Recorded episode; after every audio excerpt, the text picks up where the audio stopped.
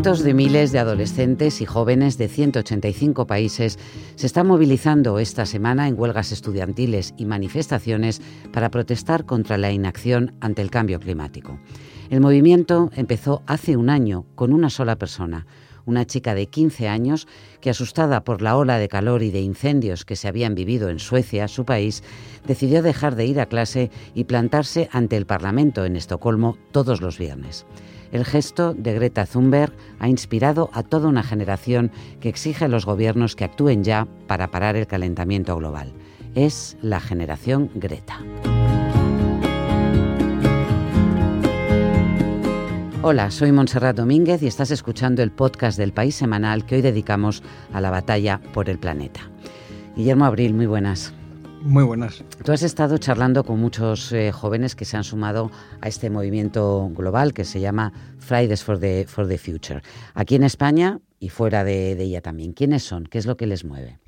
Yo diría que son chavales de más o menos la edad de Greta o un poco mayores y que todos lo que comparten es eh, esta visión de o tomamos medidas ya o los responsables políticos toman medidas ya o el mundo se nos acaba. El movimiento empezó aquí en España en Girona, ¿no? ¿Quiénes son los protagonistas? Son Roger, Ander y Lucas, un catalán, un vasco y un andaluz, eh, amigos los tres, compañeros de, de, la facultad en la Universidad de Girona que estudian ciencias ambientales y biología. Uh -huh. Digamos que son tres apasionados de la naturaleza y que de pronto ven esto de Greta y bueno, se vuelven locos y pretenden emularla. Los discursos de Greta lo que, lo que más nos tocó la fibra fue fue sentir que decía las cosas tan claras.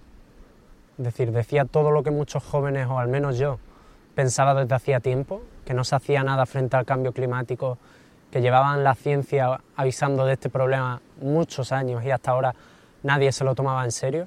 Todo eso se lo decía a la cara a todos estos líderes. Y ninguno de ellos podía recriminarle nada, nadie podía decirle que no estaba en lo cierto. Y no porque fuera una joven de 15 años, no era por eso mismo, porque era una joven de 15 años la que le estaba diciendo todas esas verdades. Y, y, fue la fortaleza de esta joven de ir allí, enfrentarse a todo este poder, a este poder político, lo que, lo que a mí personalmente me hizo ver si ella es capaz, porque nosotros aquí en España o porque cual, todos nosotros en nuestras casas no vamos a ser capaces decimos, va, salimos. No teníamos pancarta, entonces viene Rouget, nos improvisa una pancarta de la nada, preciosa, que a día de hoy conservamos, y nos plantamos enfrente de la Generalitat de Girona. Y allí se plantaron Lucas y Ander, a los que acabamos de escuchar, y luego su ejemplo cundió por muchísimas ciudades, pero no solamente en las ciudades, ¿no, Guillermo? No, y de hecho yo buscaba eh, algo en el, en el, entorno rural, ¿no? por decirlo de alguna forma, y me pusieron en contacto con unos de los últimos eh, grupos que se habían formado en España, en Tomelloso, eh, Ciudad Real, una localidad de unos 35.000, 36.000 habitantes, y allí celebraron el 22 de agosto, justo en vacaciones, que es cuando los chavales vuelven al pueblo. Aprovechando que estaban ahí. Sí. Eh, su primer Fridays for Future, su primera huelga por el clima. Y así me contaba Alicia, una de las personas que empezó el movimiento allí, lo que le preocupa. Como no cambie la situación dentro de 50 años, yo creo que no, no va a haber ningún futuro, ya que antes incluso se notarán las pérdidas de biodiversidad, de ecosistemas, de suelos, de agua. Entonces, como en 10 años o así no, no cambiemos, no, no va a haber solución. Este es un movimiento que se ha extendido por Europa, pero que llevaba vivo también en América desde hace, desde hace tiempo. Hemos viajado a Río de Janeiro, a Ciudad de México, hemos estado en, en Bogotá también, Guillermo, comprobando cómo el movimiento está muy fuerte allí también.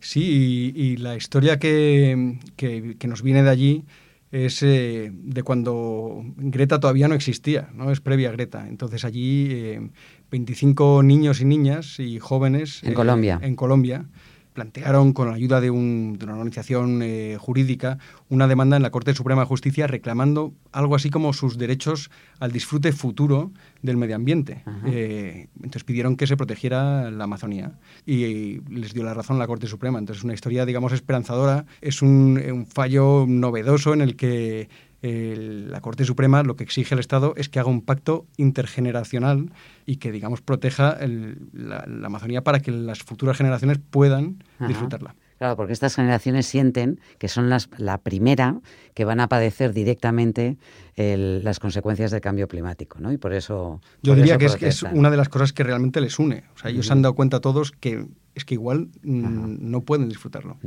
Una de las cosas que ha eh, caracterizado al movimiento ecologista, que fueron los primeros en denunciar el impacto del cambio climático, eran las protestas ciertamente llamativas eh, que hacían, y estoy recordando algunas de, Greenpeace que, que, tenían una fuerza simbólica y visual muy, muy grande. ¿Cómo se organizan estos chicos más allá de ponerse enfrente de, las, de los organismos o de los gobiernos para exigir acción?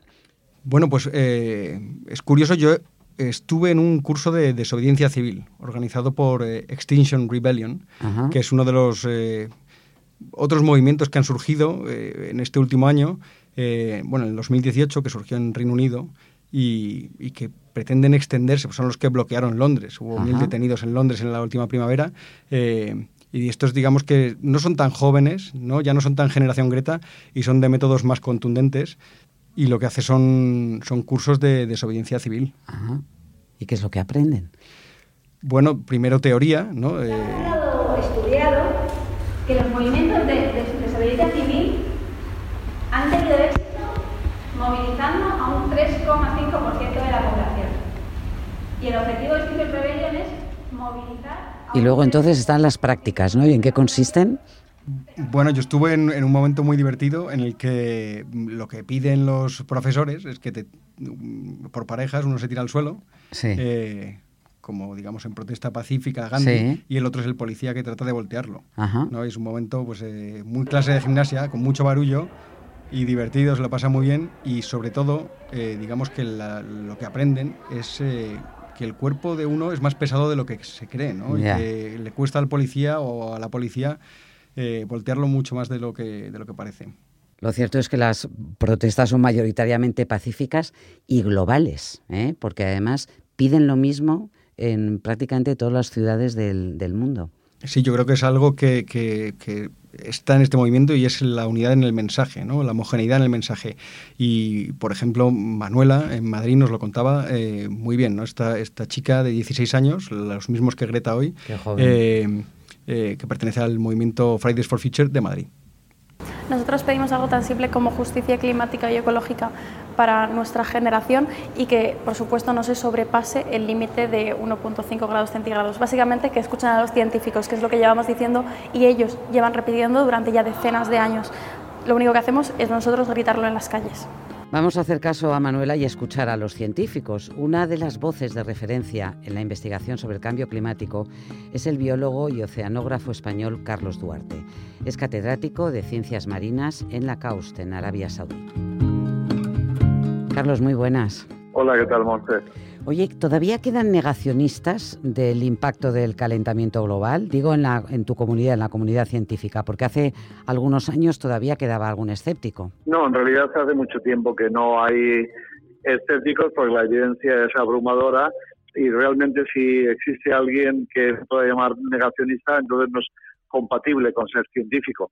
Entonces, los científicos, sin embargo, tenemos que ser críticos con la evidencia y es importante que siempre ejerzamos nuestro sentido crítico, pero la evidencia es tan eh, abrumadora que no es posible encontrar eh, rendijas para cuestionar el papel de la actividad humana sobre los cambios climáticos que se están dando ya desde hace 30, 40 años. Carlos, tú escribes en el, en el semanal que, claro, los peligros eh, actuales, los que llegan pronto además, como los incendios devastadores, la fusión del hielo antártico, que tú conoces también, los huracanes, los fenómenos extremos y su impacto en, en, en la sociedad, eh, empuja a algunos a, sentirse casi huérfanos e incapaces de actuar. Y tú, sin embargo, dices que hay una acción positiva frente al miedo y el pesimismo, ¿no?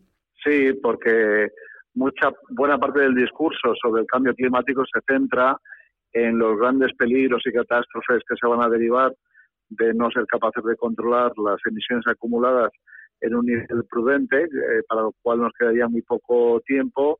Y ese discurso, que, es eh, científicamente correcto, no se acompaña tampoco de un discurso paralelo de cuáles serán los beneficios de iniciar esa acción positiva frente al desafío climático.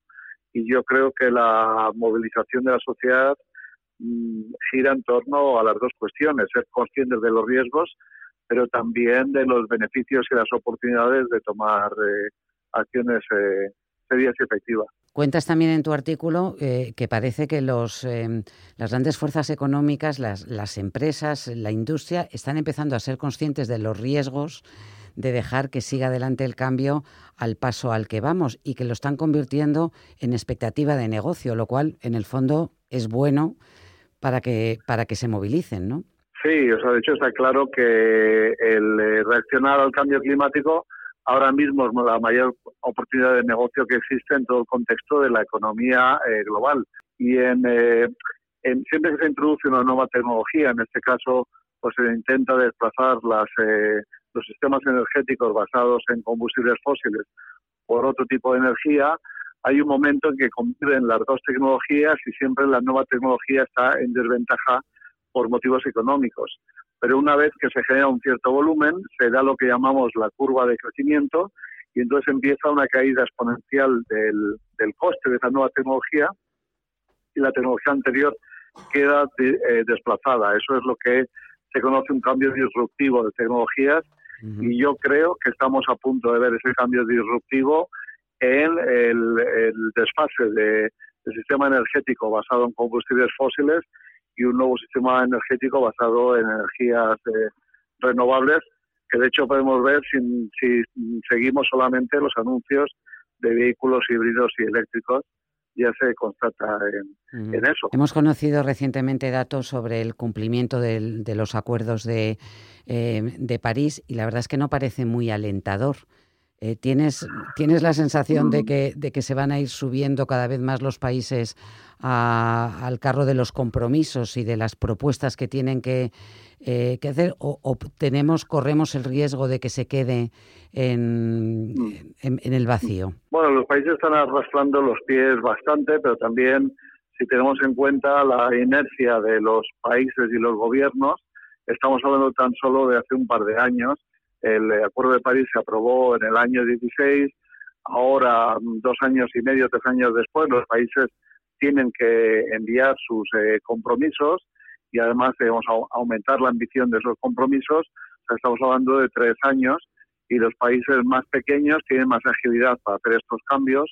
Los países más grandes, como pueden ser China, India, Estados Unidos o Indonesia, por ejemplo, son países eh, muy poblados, pues tienen más dificultad en hacer estas transiciones. Pero tampoco creo que debamos de, mirar de nuevo solo a los países, sino que posiblemente las empresas y los gobiernos se estén moviendo más rápidamente que eh, la ambición de los propios políticos. Dame eh, alguna noticia sobre los océanos que conoces tan, tan bien y que tienen un papel tan vital en, conservar los, ecosistemas y sobre todo como fuente de captura del, eh, del CO2.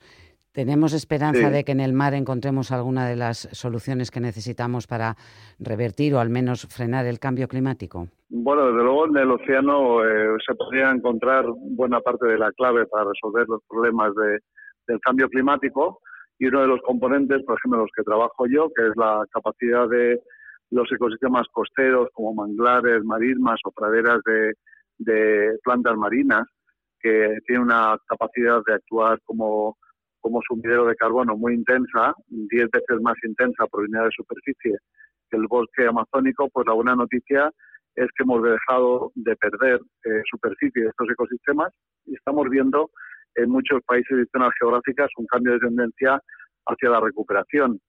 Y la recuperación de la biomasa, o sea, de la biomasa verde en tierra o la azul en el océano, como esa biomasa está hecha de carbono, pues supone retirar carbono de la atmósfera y ponerlo en forma de organismos vivos, que siempre va a ser más productivo y genera beneficios. O sea que hay un cambio de tendencia en la dirección adecuada y positivo y una vez que damos ese cambio de tendencia, los cambios pueden ser muy rápidos. O sea que desde el océano la perspectiva es relativamente positiva. Hay, eh, hay preocupación en torno a los arrecifes de coral, que son muy vulnerables aumentos de temperatura, incluso muy modestos a partir de, del aumento que hemos experimentado ahora, y también en los sistemas polares, particularmente en Ártico, porque el hielo ya, ya lo estamos perdiendo de forma rápida, pero en conjunto en otras zonas del océano, pues estamos empezando a ver cambios en la, en la dirección adecuada que nos van a ayudar a poder mitigar el cambio climático. Pues son noticias esperanzadoras. Gracias, Carlos Duarte. Nada, vamos a ver.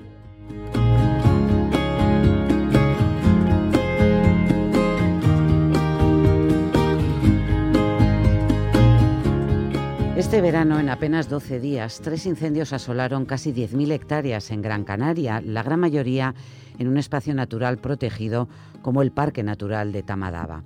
Allí, quienes luchan contra el fuego vieron situaciones inéditas, propias de lo que los expertos denominan incendios de sexta generación, devastadores y muy difíciles de controlar. Esther Sánchez ha vuelto ahora a pisar esos bosques quemados. Esther, ¿cómo es el paisaje después del, del fuego? Bueno, el paisaje hay en muchos lugares que es desolador porque se han quemado muchísimas hectáreas. Eh, la única buena noticia es que el pino canario es un pino que se regenera, que vuelve a rebrotar después de, los fuegos, porque tiene esa capacidad, porque es un pino además que ha nacido de, bueno, pues de, eso, de una tierra volcánica acostumbrada al fuego y segura, y muchos de ellos se van a recuperar según dicen los expertos de allí. Oye, eh, hablas en tu reportaje sobre esta tierra quemada de lo, la paradoja del fuego. ¿En qué consiste? Bueno, la paradoja del fuego consiste en que, eh, a pesar de que cada vez tenemos más medios y las brigadas de extinción de incendios están mejor preparadas, eh, la mayor parte de los incendios se pueden controlar y se quedan en conatos, es decir, que queman entre una y 500 hectáreas. Pero con que se escapen unos pocos, que es lo que, lo que pasa, esos pocos son devastadores porque se encuentran con un terreno donde hay muchísima biomasa acumulada, es decir, no los bosques ya no se limpian como se limpiaban, eh, se, ha, se ha dejado también terreno ahora mismo ya sin cultivar, entonces todo eso pues se va recubriendo de, vegetación y todo eso pues claro eh, si se incendia pues eh, y en condiciones además meteorológicas de sequedad de que no ha llovido y de que la tierra está seca pues se producen mm, los grandes incendios estos de los que estamos hablando de esta generación que son imparables y que son los que más queman. Y de hecho, creo que en el, eh, en el incendio Gran Canario este, este verano se observaron episodios con, con, esa fuerza devastadora que es el propio fuego el que puede cambiar el viento, eh, crear remolinos y extender el fuego más allá. Sí, los incendios de, esta generación es lo que tienen, que son unos incendios que crean sus propias condiciones meteorológicas. Entonces son capaces de generar vientos propios, eh, generan unas llamas altísimas que es que no, se pueden acercar. En Canarias han sido de, de 50 metros, las brigadas de extinción no se pueden acercar a 200, 300 metros. Entonces, claro, todo esto también se generan unas, unas columnas hacia arriba, así parecidas a las de los volcanes, cuando hay una erupción de muchos kilómetros, y si eso se desploma, eh, encima del incendio eh, lo que hace es que, porque eso tiene mucho vapor de agua, lo que hace es expander el incendio en todas direcciones y con vientos en todas direcciones. Entonces, claro, se convierte en algo donde no te puedes acercar. Y eso a pesar de, de claro, de otra paradoja, y es que en España está aumentando la masa forestal. Sí, eh, está aumentando la masa forestal, pasa en muchos sitios. Esto es consecuencia también del abandono de, de la gestión del terreno, que ahora es diferente. O sea, antes cultivábamos más, antes había más ganado, ahora pues la gente ya ni cultiva tanto ni nada. Entonces esas parcelas se quedan ahí abandonadas y, empieza la masa forestal, digamos, a crecer. Esther, contigo viajo Eduardo Nave, eh, fotógrafo que además ha utilizado un dron para visitar toda la superficie quemada. Creo que no has tenido oportunidad de ver el vídeo todavía, no. pero mi recomendación es que, es que no te lo pierdas. Bueno, estoy segura de que va, a ser fenomenal porque, vamos, estuvo allí y te dejó todo para sacar las mejores imágenes. Es un, es un paisaje impresionante visto desde un dron a vista de pájaro. Muchas gracias, Esther. Nada, venga.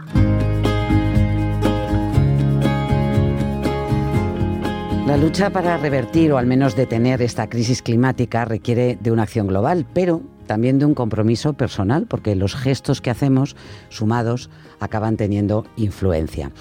Eh, Patricia Gosalvez narró para El País un experimento porque estuvo durante una semana intentando vivir sin utilizar plásticos. Sobrevivir. ¿Y sobreviviste? bueno, sobrevivimos juntos porque nos queremos toda la familia, ¿no? Pero fue, fue complicado. No, no, pero incluso pañales, ¿no?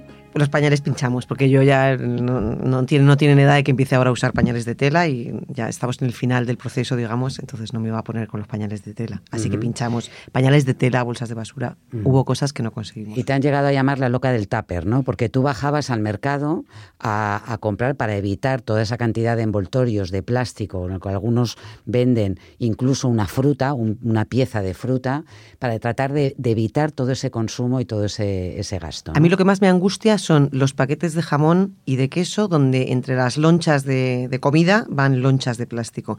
Y me llaman la boca de los tuppers porque quita que al mercado todavía puedes bajar con tupper y el señor charcutero encantado. Pero cuando bajas al hiper ¿no? Cuando bajas al día, al Carrefour o tal, con tu tupper, entonces ahí ya sí que pareces un poco más raruna. Al mercado de toda la vida, la gente, pues yo que sé, te conoce, no, no, no, queda rara. Pero tú has hablado también con la, con la industria, ¿no? Y les has preguntado dónde puedes consumir, dónde puedes comprar em, eh, todo aquello que, que utilizamos y que compramos diariamente que no malgaste y que no utilice una cantidad tan salvaje de, de plástico. sobre todo gratuita. ¿Qué te dicen? ¿Qué te dicen? Todos dicen que lo intentan, ¿no? Porque ahora esto sí es importante. Mira, una de las cosas que más me costó haciendo el experimento fue encontrar papel higiénico envuelto en papel no higiénico, papel normal, papel normal en, vez de en plástico. Esto me costó bastante. Tanto que tuve que ir con, los tipos que lo venden ¿no? A, que me diesen uno porque no encontraba ¿no? cerca de mi casa. Y, esa marca de, papel me explicaron que ellos lo intentan, que es un compromiso, pero es verdad que sale como un, creo que era un 15% más caro, ¿no? Envolverlo en papel. que en plástico, porque se rompe más el papel que el plástico, porque luego el transporte es más complicado, porque también es más caro. Entonces yo creo que ahí es donde está la clave, dónde, a quién le grabas ese 10-15% que va a costar no envolverlo en plástico. ¿no? Oye, hay tres R's, eh, reducir, reutilizar y reciclar, que son un poco como el, el, ABC de la ecología. Carmen Mañana, también en el mundo de la moda es importante, no solamente para la industria, sino para los que eh, consumimos, compramos ropa, que somos todos, tener claro esa, esa triple R cada vez que nos acercamos o decidimos hacer un, eh, una compra de, un, de una camiseta o de un pantalón, ¿no? Sí, porque eh, a estas alturas de la película ya no solo vale con eh, comprar mejor, sino que hay que comprar menos. O sea, ya hemos llegado a un momento en el que la industria textil es la segunda más contaminante del mundo y entonces eh, no vale solo con mirar la etiquetita y que el algodón sea orgánico y buscar como eh, tejidos que, que, se tengan menos productos químicos, sino también con comprar menos cantidad. Si seguimos comprando el mismo volumen, eh, este problema no se va a revertir. Ya.